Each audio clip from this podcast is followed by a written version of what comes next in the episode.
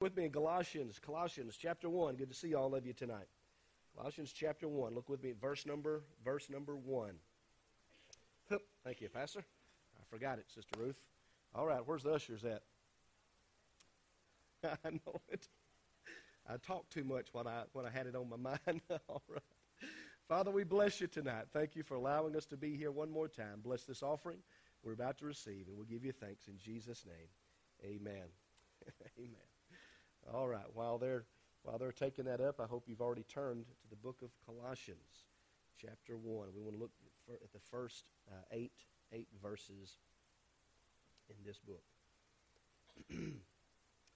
Verse 1 says, Paul, an apostle of Jesus Christ, by the will of God, and Timothy, our brother, to the saints and faithful brethren in Christ who are in Colossae. Grace to you and peace from God our Father and the Lord Jesus Christ. Verse 3 says, We give thanks to God and to the, to the God and Father of our Lord Jesus Christ, praying always for you. Since we heard of your faith in Christ Jesus and your love for all of the saints. I want you to notice this, and I'll probably say this in a little bit, but Paul at this time had not been here yet, but he had just heard of their love for God. He had heard of their love for the saints. Because of the hope which is laid up for you in heaven, of which you heard before in the word of the truth of the gospel, which has come to you as it has also in all the world, and is bringing forth fruit, as it is also among you since the day you heard and knew the grace of God in truth. As you also learned from Epaphras, our dear fellow servant, who is a faithful minister of Christ on your behalf, who also declared to us your love in the Spirit, who declare to us your love in the Spirit. In other words, this guy here is telling Paul all about the people there in Colossae. So we want to look at this tonight. Now, we, I just want to I just want to title this just being thankful. And that's that's probably the title that we'll use all throughout. Uh, we'll, we'll, we'll talk four or five weeks here on thankfulness uh, as we lead up, as was said, to the uh, to the Thanksgiving holidays. Uh, of course, Thanksgiving always puts us in a in a in a in a, in a mindset, I guess, to be thankful um, you know, because of all the talk that's going on, because of the pictures that we see, because of family, because of dinners, and all of those kind of things that we're able to we're able to get uh, along with one another, and and we're able to share with one another. So we're able to be thankful. Maybe maybe because family has come in, and maybe because of of just some good things that's maybe happened to us over the year, and we're able to share with. Sometimes I, I do believe that we can go overboard by being thankful. Does anybody else believe that? Some of you scared to answer, right? Be, answer yes or no. That's right. Marilyn says no. You, you can go overboard. Somebody says no. What did you say, Brother Adam? I think you said yes, you can't go overboard. Now, and I figured we'd get a sort of a mixed thing on it. This is what I mean by that.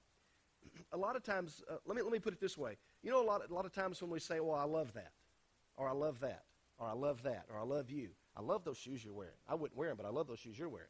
I love your hair, Brother Parker. Got it going on tonight. I love the, the coat and all those. You know, we, we use that term so often, many times, that sometimes we really don't stop and consider the language and the power of that word love when we use it in the, in the, in the, in the Christian setting. Sometimes, as far as being thankful, we can, we can say things, well, I'm, Dad, and we can be thankful for a lot of things. And there's many times I don't think that we use, we don't use those things. Um, that's not what I'm trying to say. We don't use we don't use those things that comes our way with people or, or material possessions or whatever. We're not thankful enough, I should say sometimes. We begin to take for granted things that comes our way. We begin to take for granted at times those blessings that come our way. And you've heard me say this before, but so often, many, we, every one of us, we, every one of us are blessed tonight, aren't we? Every one of us should be thankful for tonight, tonight because of who we are in Christ Jesus.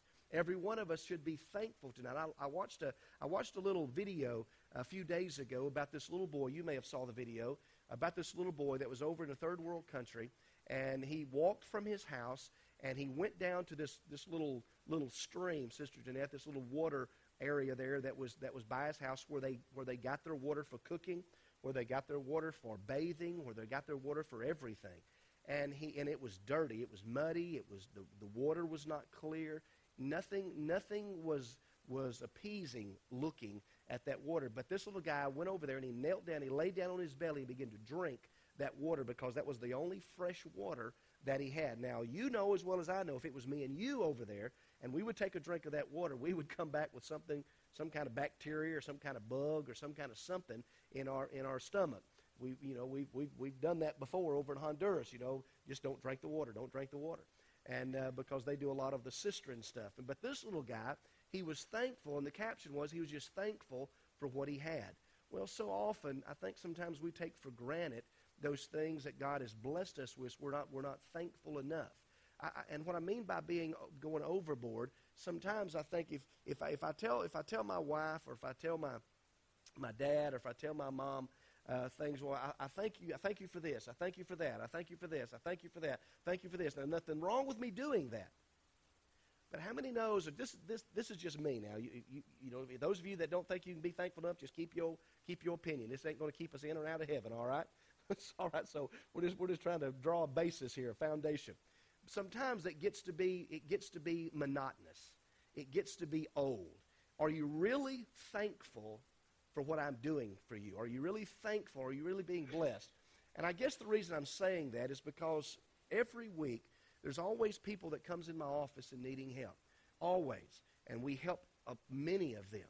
I can't tell you how many. Matter of fact, there was one today that we helped. There was, there's actually all week long we've done that. And you as a church, you, you, you you you do that from your gifts, your tithe, and your offerings, and all of that. A lot of that with benevolent programs and ministries we're able to give. We give out of our pocket. When we was in Chattanooga, we was eating at a restaurant. And we come out of this, we come out of this restaurant, and over there by the bus, Dwayne will remember this. There was an older man sitting over there, and and the first thing come in my mind, he's going to want some money from me. Do I have any? He because I knew. As soon as we walked over there, he said, "Hey, can you help me with a meal?" And I said, Well, what's the problem? He said, Well, I don't know how much this place that y'all just come out, of, I don't know how much their lunch is, but I know I can go down the street for $2.25. I get me a sandwich, get me something to drink. I said, Well, all right. Well, let me see if I can get you $2.25. And I pulled out my billfold in front of him, which may or may not have been a mistake. I don't know. But I opened it up, Marilyn, and I didn't have no $2.25. I only had two 20s. And so at that moment, standing in front of that guy, I got to say, okay, now, Lord, do I want to help this guy or do I just want to leave him on the, on the street? So I just pulled out a 20. I said, I'm going to bless you today. I'm going to give you not only a sandwich for $2.25, but you can have multiple sandwiches for $2. I said, now, don't use this to go buy some, some, some alcohol.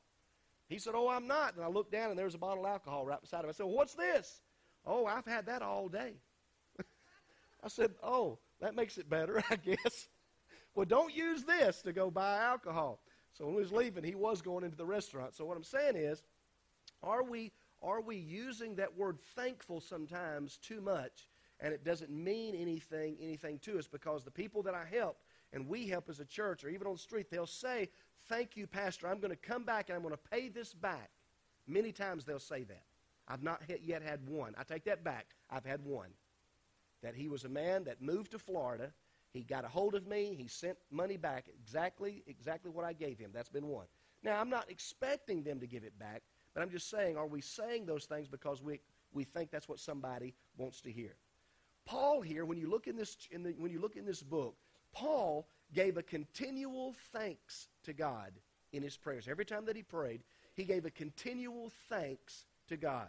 Matter of fact, it got to the place with the Apostle Paul that it was so natural that every time he prayed, he was thanking God for something. And in this case, he was thanking God for the church here in Colossians. This prayer burst into, a, into an over, overflow, if you will, of thankfulness. I give God thanks. We give God thanks to the God and the Father of our Lord Jesus Christ, praying always for you. I'm thankful for you. And this thankfulness was because their lives demonstrated that God was at work in them. And Paul recognized that. He had listened to stories. He had, he had heard from his friends that had been there and visited this particular church, and he had listened of the things that they were doing and their love for God. And so when Paul had heard about their faith, when Paul not only heard about their faith, but their growing faith in the Lord and their love for all the saints, he became thankful for them. He hadn't met them, he hadn't been there, but he had learned what they were, what they were up to, so to speak. And he had been, he become thankful for them. And when you look here in verses 1 through 8, you got to keep in mind and look at the scriptures here. Really, verses 1 through 8 is, is really a, a, one continual long sentence, if you will, of what Paul was saying in the Greek. That's, eh, that's every part of it is held together by this term, thanksgiving. I'm thankful for you. I'm thankful for you. Matter of fact, he's thankful for the Colossians. He's thankful for the gospel. And he's thankful for his friend Epaphras that he read about in the scripture. I want you to look here with me real quick about being thankful for the Colossians. After, after this greeting here in verses 1 through, 1 through 2, 1 through 3, that, that Paul uh, basically offered here, he said, We give thanks to God, to the Father of our Lord Jesus Christ, and we pray always for you. Thanksgiving, and I know you guys know this, but thanksgiving needs to be a part of every prayer that we pray. Every time that you get down to pray, you need to be thankful for something. What I need to be thankful for, Pastor? Well, you're able to pray, number one. I've got voice, I've got breath in my body. I can be thankful to God for that. I can get up every morning. I know that I'm breathing because I'm alive. I'm walking around. I'm doing the things that I normally do. So I ought to be thankful for what God has blessed me with. I want you to notice that Paul says, he says, I, I want to always give thanks. Always give thanks. That was his practice, so to speak. That was his habit, so to speak. There's some folks that's not thankful folks. There's some folks that's selfish folks. They're not thankful for the things that God has blessed them with. But Paul says it needs to be a, a habit for you and I. Although, as I said, Paul never visited this city, what he heard about the believers, it caused him to rejoice. It caused him to respond by praying for God's continual blessing upon him. I want to pray for you always. I want to give thanks to God always. Always we want to give thanks to God. But not only was he thankful for the Colossians, he was also thankful for their salvation. You and I need to be thankful for our salvation as well, right? We didn't have to go to the cross. We didn't have to die on the cross. We didn't have to shed our blood. But Jesus Christ went to the cross for us. He looked down through time, Brother Adam, and he saw you and me. He saw us in our sin, and he knew that we needed a Redeemer. He knew that we needed a Savior. He knew that we needed somebody to pay the debt of sin that we had upon us. And so he went to the cross for us, and he bled, and he died. And so we have a reason to be thankful today for our salvation. Now, let me say this, and maybe you can understand what I'm trying to say. It's, it's, it's amazing to me at times that we live in a day. Let me back up a little bit. How many of you remembers growing up in church and the preacher would get up preaching on salvation? And when he would give the altar call, you'd grip the back of your pew if you because you knew you needed to be down there giving your heart to the Lord whether you had backslid, whether you had went away from God, whether you just wasn't saved in the first place, you knew something on the inside was telling you, I've got to, I've got to make a change, but, but the old enemy was holding you back. I, that's the kind of churches I grew up in. But the problem that we have today, and I'm not saying that doesn't happen anymore, it does. But by and by, we, we are living in a culture today that we don't understand the thankfulness that we need to have for salvation. We don't get the concept anymore of Jesus dying for me. We don't, we don't understand that concept. We don't understand the concept of a man laying down his life, going through what the Lord went through on my behalf, for my behalf. And therefore, we're not, we're not prone to react or act because conviction is not in the house, number one, because we don't see the need in it, maybe, or whatever the case may be. But we, you and I that understand what salvation is all about, we understand that the price that was paid for our salvation. We understand the cost that was there. It may not have cost us anything, but it cost God everything. Cost him everything. And in verses 4 and 8, Paul here, he talked about some reasons for thanksgiving. He talked about their faith. I'm thankful for your faith. He talked about their love. I'm thankful for your love. He talked about their hope. I'm thankful for your hope. These, these virtues here, these, these three things are linked together in many other passages of Scripture. Their salvation is referred to many times as our faith in the Lord Jesus Christ. We have faith in the Lord Jesus Christ. And so they're commended and they're prayed for because they put their trust in the Lord. They put their trust in Christ. And it's amazing to me that their testimony of their faith, it reached all the way to Paul in a Roman prison. He hadn't been there, but that story, that message reached to him. I wonder, I wonder if people in our neighborhood, I wonder if people in my neighborhood, I wonder if people in your neighborhood would commend us for the faith that we have? Do they talk about our faith? Is it something that they've heard about? Okay, we don't like to, we don't like us talking about us, so let's put it this way: it, it, it, Does people talk about our church and the faith of our church and the love maybe of our church and the hope of our church? Do they hear those positive things going out of the church? Sometimes I wonder. Yesterday, I went to this uh, life screening that, that was over at First Baptist Church. They come into town every so often. They check your arteries, you know, and make sure your arteries is open and running. They, they check your blood pressure and all that kind of stuff. So, so I went there. And I was laying there on this cot, and this, this, this, this man that was checking my, my arteries, he said, Are you the pastor of this church? Because he saw my name down on the paper and said, No, sir. I said, I don't pastor this church, but I do pastor a church in town. He said, Well, he said, I don't really mean to say this, but you know, he said, sometimes church folk can be a bad, can't they? I didn't know how to answer that. I said, Well, what do you what do you mean by that? He said, Well, I go to a lot of churches. He said, We're in and out every weekend of churches. He said, and there's some folks that comes in that's that's a that's members of the church that we're at. They act bad. I said, Yes, sir, sometimes they do. And he kept on about about the, the badness of the church members. And I said, man, well, I got to get out of here. I said, look, every, all the church members is not bad. Everybody that serves Christ is not bad. But you do have those few. And he said, yeah, you have those few. He said, matter of fact, we have to tell some of them don't even come back. Now, what kind of testimony is that? Are we being thankful in every situation? Are we being thankful in every situation? As I was sitting there, as I was sitting there, I, w- I was filling out these papers, and this and the and the lady that checked us in, she had an empty chair in front of her, and there was, there was this man that had come in, and I don't know this man, so I, I, I can't tell you who it is. So I'm, I'm, i think I'm okay t- saying this.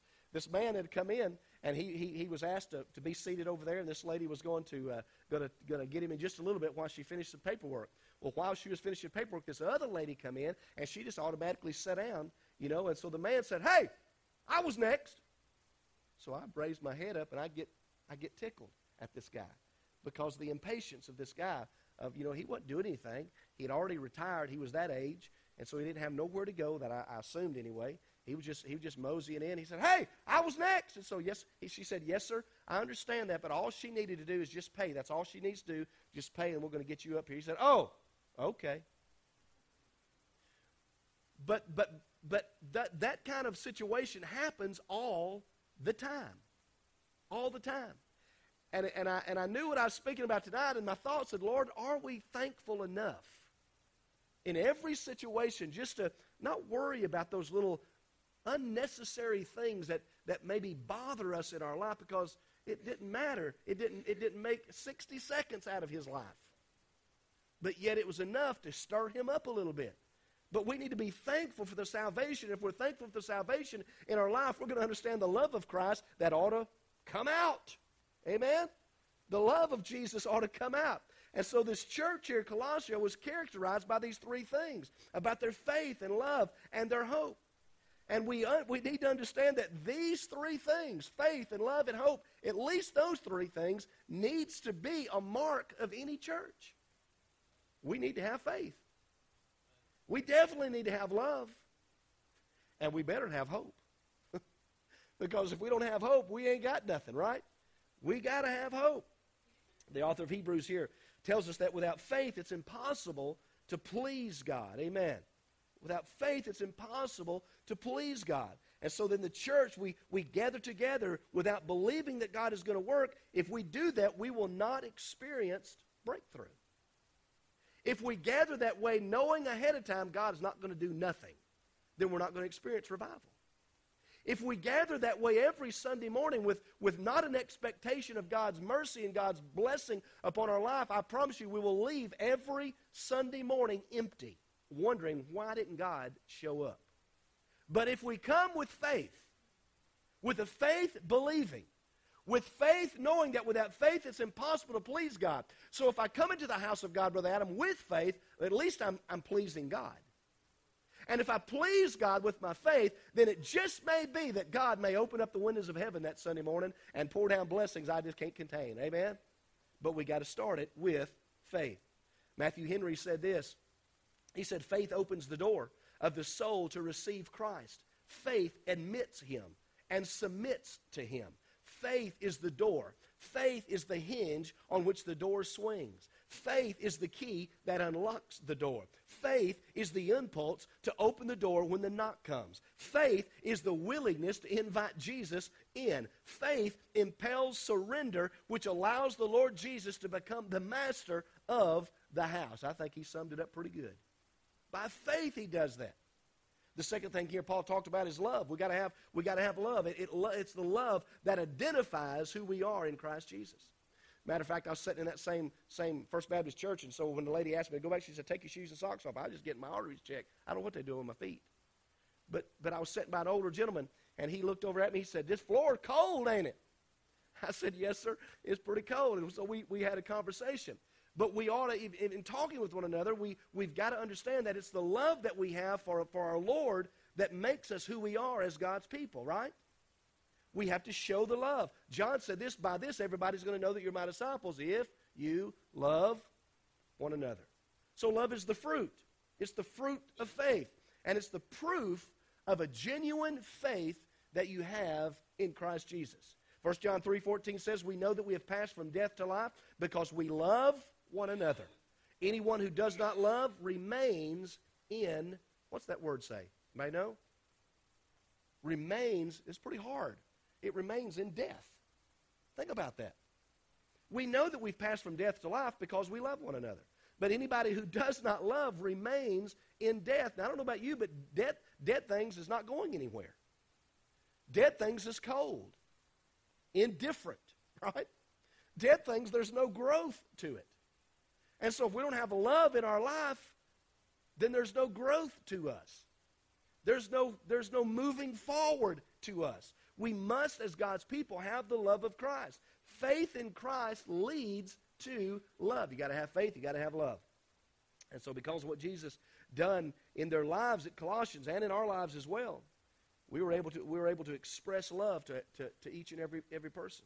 That love that we talk about is the agape love, it's an unconditional love. It's love. I love you because uh, just because of who you are, not because of what you do for me. You love me not because of what I can do for you, but who I am in Christ. You love your children unconditionally, right? You love them when they do good. You love them when they do bad. You may not like it, but you love them, right? You love them. I've talked to mama and you and mamas and daddies, and you have too. When their kids has got straight away in drugs and all these kind of things, and, and, and they have to go away, it doesn't mean they don't love them any less. Doesn't mean they don't love. It's their child. It's the blood.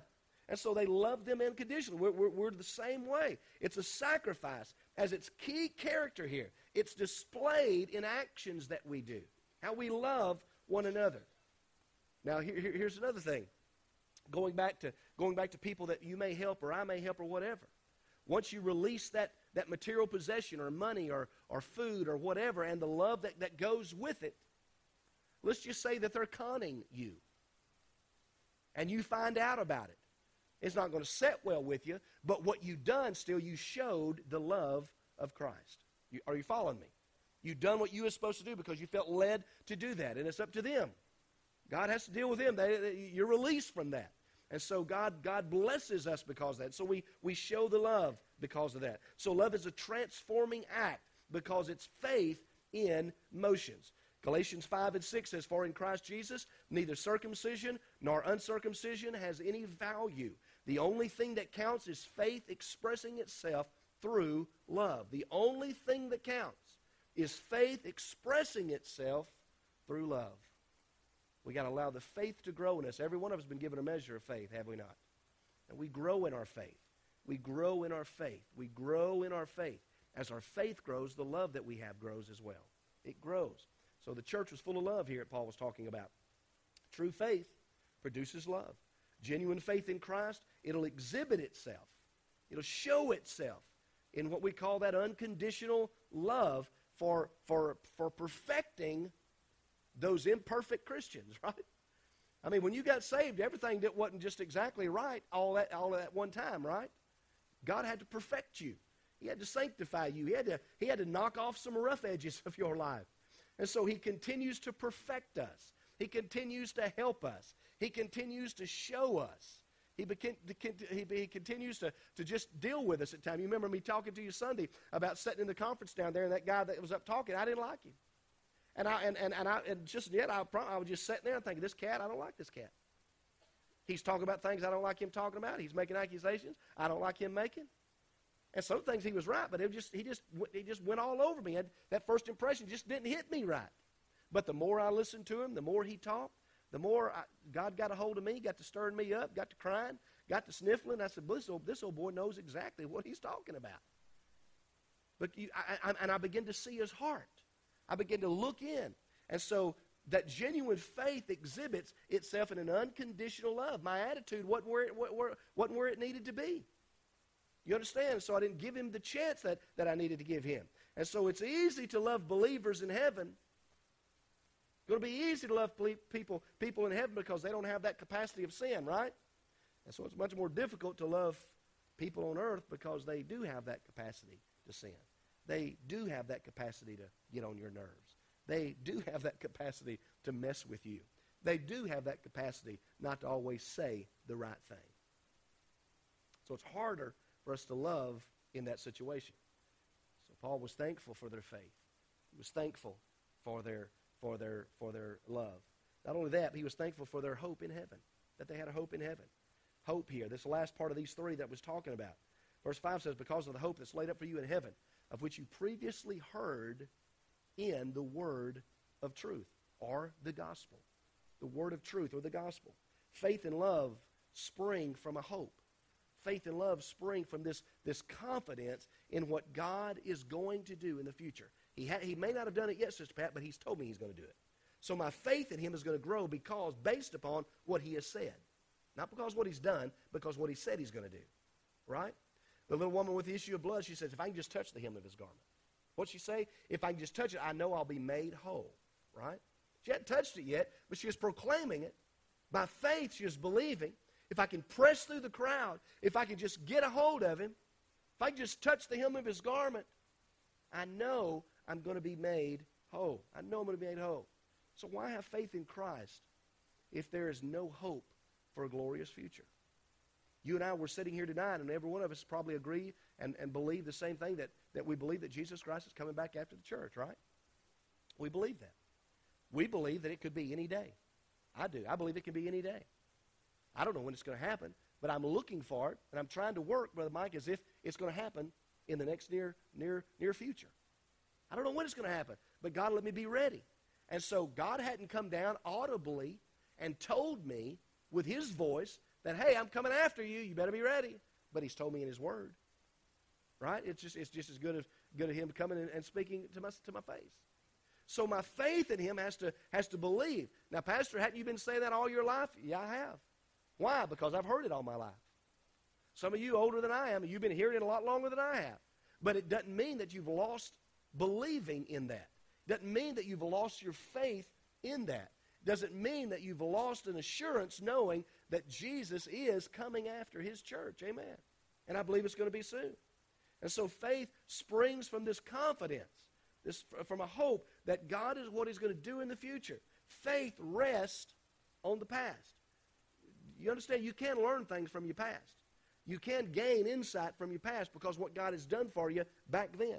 Has God ever blessed anybody in here tonight in the past? Has God ever performed a miracle in your life in the past? Has God ever showed up when, when you didn't think he was going to show up in the past? Has God ever, ever, ever done some things in your life where you didn't think there's no way possible, but God showed up? Amen. Every one of us had. And so we learned from that. I tell some of the new beginnings folks when they're in there, I had this, I had this little form that uh, the things you can be thankful for. And there's a, there's a little column about things I'm thankful for. There's a, there's a section about putting the date in there. And I said, the reason that we can, you can do this, if God has blessed you with something, write it down and date it. Because the old enemy is going to come by and by in your ear and say, hey, God ain't never touched you with none of that. And you can go back to the piece of paper and say, hey, but devil, what about this one? I've got it dated here, March 5th, 1965, where God come in and he healed me of this and he blessed me of this. And 1975 or 80, God, and you remind the enemy, God has, has blessed you and it allows your faith to grow. It allows your faith to blossom. Amen. So hope sees the mysteries of God. We may not see it, but hope, hope sees the mysteries of God. Faith makes them ours, and love gives them to others of what God has blessed us with. We give out We're a conduit that God has blessed us with. Amen? A conduit. Why, why, why have faith? Why have faith in Christ if there's no hope for a future? Why do we have faith in Christ if we don't believe there's a future? Why love others if it doesn't matter in the end? Why love others when it, when it, you know, some folks say it doesn't matter in the end? Hope makes all the difference because we've got a confidence, a, confident expectation that everything God says in His Word is true. Everything. I don't know about you, but I believe it this way, Brother Adam. If, if, if, if there's just one chapter in here that's not true, you might as well throw the rest of it away. All of it is true. All of it is true. God's Word is true. And Paul, when he learned about the Colossians, he learned about these, these folks. heaven was real to them. They believed in heaven. They believed in heaven. They knew that this world was not their home. And this world's not our home either. It's not our home. You may, you may have stocks and bonds, and you may have big bank accounts, and you may put your hope in this political election, and you may put your hope in this, and you may put your hope in that. But I want to tell you something this world is not our home. Nothing wrong with any of that. But don't settle for this. All right? God's preparing a place for you and I. He's preparing the place. And so uh, uh, they, they, they believed in heaven. They knew that, that heaven was their home. They longed for, they lived for heaven when Paul, when Paul learned about this church. They were laying up their treasures in heaven, not on earth. And so the hope of people today is that the hope that they'll win the lottery or, or hope they'll get involved in this or they'll hope they'll strike it rich. And many people that I've saw and you have too, they have no hope. And when you run out of hope, you're in a dangerous situation. You got to have hope. Without it, we end up like, like a ship just, just tossed to and fro without any anchor whatsoever. We got to have hope. And our hope, Christian hope, is not well wishing, it's an assured faith that we have in Christ. Amen. So he was thankful for the hope that they had in heaven. The other thing Paul talked about that he was thankful uh, for this church, they were thankful for the gospel thankful for the gospel of Jesus Christ, thankful for the faith, thankful for the love, thankful for the hope of Colossians. But how did they receive it? They received it from the Word of God. They got this from the Word of God. The Word is important. The Word should be important to you and I. The Word needs to be important to you and I. I can't stress enough to you, church, how important the Word ought to be in our life. We ought to eat it. It ought to be sugar and honeycomb and and all that kind of stuff to our digest, our spiritual digestive system. We need to eat it up because the Word can take us to where the shout won't take us. Hello, I believe in the shout, but the Word will take us where the shout won't. We've got to have the Word. How they received it from the Word, from the gospel. He was grateful for that. The gospel that we know is the truth of the Lord Jesus Christ. And we look at the verse number five, the last part of this verse, it helps us to see that our hope is based solidly, solidly on the Word of God, or the gospel, in other words, as, as it's come to us. Gospel just simply means the good news. We've got good news to share. You've received the good news before. The gospel is to be shared with others because of the word of truth. Amen. The gospel is to be shared. There's no other truth that'll bring eternal salvation to people other than the truth of the gospel. It's the truth of the gospel. People are saved because somebody shared the gospel with them. People are touched because somebody shared the good news with them. People are set free because somebody went out of their way and shared the Lord Jesus Christ and what he done on the cross of Calvary for them. So we need to be thankful for the gospel. Another thing Paul mentioned here in verse number six, he, I, am not only thankful for the, for the gospel, but I'm thankful in your growth. You're growing. You're growing. It's one thing to be saved. That's a wonderful thing. Hallelujah. But if we ain't growing, we got a problem. If we're not increasing in our faith, we got issues. If we're not growing in our responsibility as far as Christ is concerned, we got problem. He was thankful for their growth. Verse 6 says the gospel is bearing fruit. When you bear fruit, it's growth, right? Paul said, I'm, I'm thankful because this gospel, this word of God that you've been listening to and you've been digesting, it's, it's bearing fruit and it's growing in you. Just it's been doing among you since the day that you heard it. It's been doing it since the day that you heard it. Thinking about this scripture and I thought about, and, and we all probably have been there before. I don't, I don't think I've ever done quite like this That some people. We all, how many, let me just ask a question, how many has ever been on a diet before? Raise your hand if you're, if you're Now, some of y'all are blessed with just thinness, and God just bless you. But anyway, some of us, we ain't blessed with thinness. We have to work hard looking like this. but I've, I've had people before where, where they'll take pictures of before, you know, they'll, you know, and then they'll take pictures of their after look and how they look afterwards after they've lost all this weight. You know, you saw some of those pictures before the before and the after look. Paul said, I'm thankful because you're growing. I wonder what the church looked like when they first heard. What did your life look like when you first heard of the gospel? Think about, think about you, where you come from. What did you look like? What did you smell like? What, what thoughts was going through your head? Where, where just what kind of lifestyle was you coming from? And look at you now. Look how God has touched you. Look how God has blessed you. Look how God has strengthened you. He was thankful for their growth. This wording here indicates to us in the Greek that they had a they had an energy in their growing. We're growing. We're we're striving to do what we need what we need to do.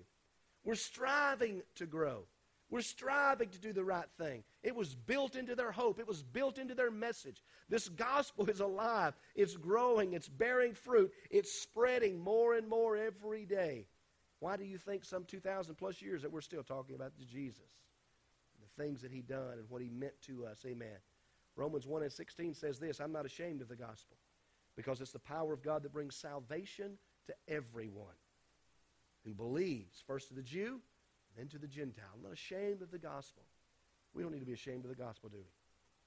We don't need to be ashamed of the gospel. Matter of fact, I was trying to make a funny yesterday in First Baptist Church, but nobody laughed at me when they told me to take off my shoes and I was going out in that hallway, there's three or four other people had their shoes off. And I said, Hallelujah, we're going to have a foot washing service. Nobody said nothing. They just looked at me like, Who are you? I just sat down. I didn't say no more about it. I'm not ashamed of the gospel because it's the power of God that brings salvation. The gospel is that power of God. Y'all know that, that we get that word power from dunamis, the, the, the dynamite, if you will dynamite power of God. Dynamite power of God. This gospel message is dynamite, the, what, we, we're able to, the, the good news that we're able to share. To break through. Why, is, why does it have to be dynamite power, Pastor? Because sometimes there's some hearts it's hard to break through. And we need the power of Almighty God to break through those hearts. Sometimes that old shell is hard and it's tough, and we need the power of God to break through. Allow them to grow. So if you and I don't grow in the Word, we will not be constantly growing or ripening or bearing the fruit that we need to be, that we need to bear. And if you're not experiencing fruit, you're not growing. If you don't hear nothing else I said tonight, then get that. Want you think about your life. If you are not experiencing fruit, you're not growing. You're not bearing fruit, you're not growing. Um, I guarantee you, we can blame whoever we want to, but there's nothing wrong with the power source. Power source is still there, right? It's God. Power source hasn't changed. We've just got to tap in, tap into who He is. Grow, increase, if you will. Progress, moving forward, process, growth. Spiritual growth ought to be normal to you and I. Now, there's times, actually all the time, spiritual growth sometimes is, is hard. Spiritual growth is stretching you at times. But it's all right. We need to be stretched from time to time. Spiritual growth needs to allow us to get out of our comfort shell and get out here somewhere where the unknown. That our faith level has to grow. It enables our faith to grow a little bit. And so it's okay for us to do that. The gospel brings grace and it brings truth. The last part of verse 6, it said they, they understood. Or, in other words, they knew the grace of God. They knew it in truth. They knew this in truth. Let me, let me finish here by saying this. Not only was he thankful for that, about their growth, but he was thankful for, for that person that shared with them. He was thankful for the individual that come and just shared with him the gospel. Verse 7 expresses the gratefulness for Epaphras and his work that he had done with the Colossian church. Just as you've learned it from Epaphras, our beloved fellow bondservant who is faithful, who is a faithful servant of Christ, and he done this on our behalf working with Paul side by side on our behalf. He was a dear fellow servant, Paul said. He was a faithful minister of Christ.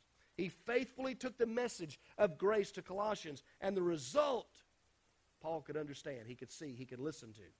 He understood what, what, this, what this man of God did.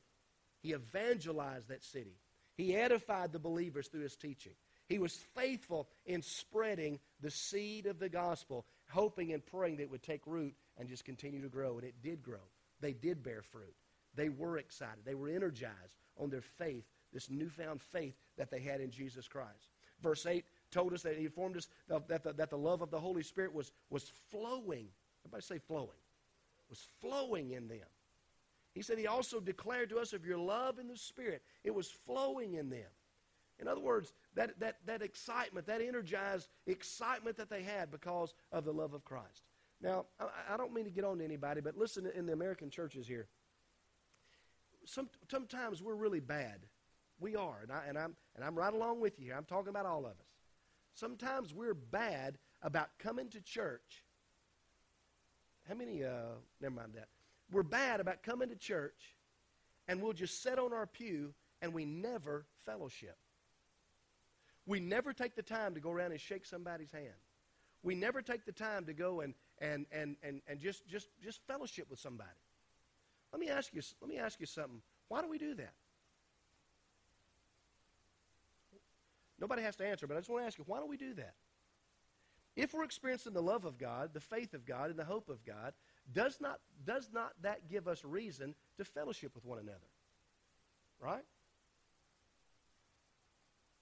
Our enthusiasm level, our excitement level ought to be when we come to the house of God, I don't know what God is going to do, but God is going to do something in me.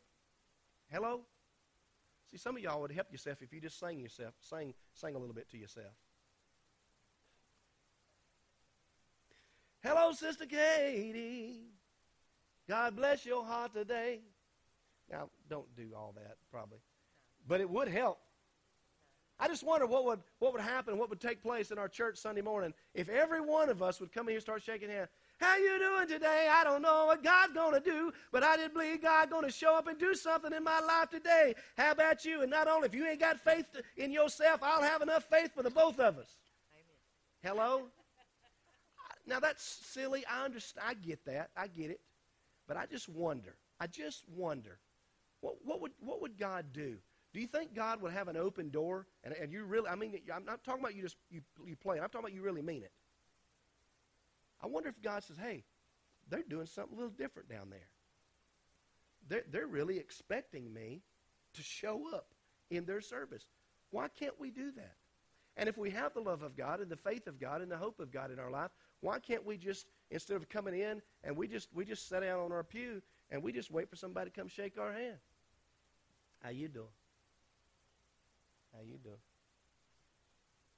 Now, now we, we can laugh about it all day long, but you know it's the truth. You know it's the truth. Let me tell you what I want as your pastor. Let's see if you'll listen to me. I, I, would, I would like for a Sunday morning, actually every Sunday morning, that you don't pay no attention to the countdown. You don't pay no attention to the people that's getting on the stage. You don't pay no attention to nothing going on as uh, right when we get ready to start service. You're just going around and you're fellowshipping and you're loving one another and you're hugging one another and you're just blessing one another and you got faith growing in you and you got excitement growing in you and all of a sudden you hear the first note on that keyboard and you just start worshiping at that moment. I got eight more minutes. Now listen to me. Sometimes we have to wait to the third song to get us worshipers worshiping. And why?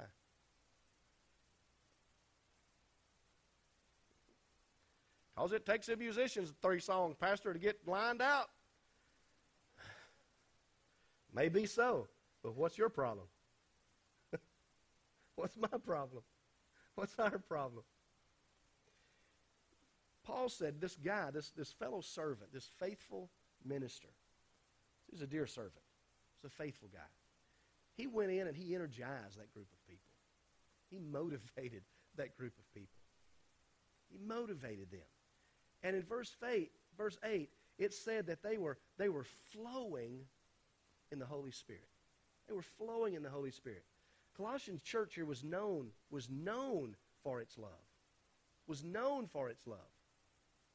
Was known for its love. Um, I hope I'm not too premature here, but we're, living in a, we're living in a different age of, of when you and I grew up. I know y'all know that, but we're living in a different age. And the way we do church, the way we look at church, the way we anticipate church anymore is not going to work the same way that it did when we when we grew up. I'm not saying every take everything out. That's not what I'm talking about. You can't take out faith. You can't take out love. You can't take out the flow of the Spirit. You can't take out allowing God to be open and free to do what He wants to do. Y'all, you're following me, right? Those basic core principles we have and we must keep in order to keep a church alive, right? But how the church looks, songs that the church sings, styles maybe that churches go through all the time, some of those things have to change for the next generation or millennials or whoever they may be coming up if we're going to pass on. I said a little bit about this Sunday. If we're going to pass on to the next generation. So yet we've got to allow ourselves to do some things that may be outside of our comfort zone. We have to. We must if we're going to keep a, a church alive. I don't know about you. Dad pastored here for, for 28 years. This is my 10th year. I don't know how long God's going God's to keep us going. But however long it is, I want, I want the church to keep going, whether I'm here, whether you're here, whatever. The church must not die. And so the church must change some things of how it's doing some things, style, however you want to, however you want to label it, in order to attract how millennials or how people are seeing seeing you and I. And I'm, and I'm the world's worst. I, you know, I'll, I'll preach to myself. I'm the world's worst about tradition. I'm the world's worst about some things that's sort of hard for me to let go of because I just like them. I enjoy them. Pastor Kevin Wallace was down there talking a little bit. Dwayne, remember this? He was out there talking about generational synergy, and he talked about about uh, uh, young couples and millennials coming to their church, and they have to they get up there and they have the lights and they have the smoke and they have these these songs that that is just praising God and worshiping God, but it's different than Amazing Grace. But Kevin said that's how I was brought up. I, I love that kind of stuff. So he said, I get my worship leader, and he gets up there and he's all hip. He got the long, long shirt tails on and, and, and all this kind of stuff, and he's up there hooping and hollering and jumping. People's having a, a time. They're worshiping God. Songs that they've sung, even when we were there, that was their worship team, that was phenomenal. You, you just you, you was in the presence of God. But Kevin said many, many times on Sundays, he said, after he gets through, I'll get up and I'll open up with Amazing Grace right before I preach or the blood of Jesus. He said, I'll sing an old song like that, and my worship leader can't stand it because he's not used to that. But his point was, I've got to still somehow bridge the gap with the older folk and the younger folk and to keep a church alive. To keep, listen to me, church, and I know some of y'all don't know this, but even in our state of Arkansas, in the Church of God in Arkansas, if we don't do something in the churches in Arkansas, there's going to be, Dwayne, am, am, I, am I over stating this that probably 50% of them is going to die over the next few years if we don't do something. Think about that. Over 50% of the churches is dying, are going to die because they refuse to move from where they were 30 and 40 years ago. I don't mean that to be in a bad thing. Just trying to help us here. But Pathway, our church, Paul said this guy Epaphras here, he was faithful, he was energizing. He'd come in and he got he got the church and the townspeople of that day excited for the Lord Jesus Christ. You and I, we've got to get out of our box. We've got to get out of our comfort zone, so to speak, at times, in order to, to, to evangelize this, this, this lost, this last generation. These, these young people that's coming up. We've got to have some way of doing that. And Paul mentions it here, He said the kind of love, mentions here is this agape love. They're not going to look like you, but you got to love them. Let me ask you a question. Nobody answer this. How would you feel Sunday morning if you come to church and we had hired a brand new worship leader? this guy gets up and he has a mohawk and he has an earring in his ear. And he gets up there in these skinny jeans. Skinny jeans is of the devil. They are.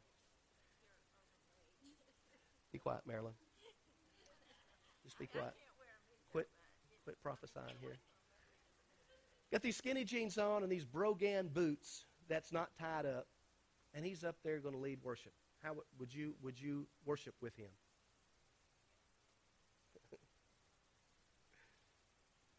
Now, Marilyn's the only one answered. You don't have to answer. I just want you to think about it. Just want you to think about it. Would we worship if we knew, if we knew that his heart is in the right, his heart's in the right place, he's full, he's he's dedicated to God. He just don't look like you.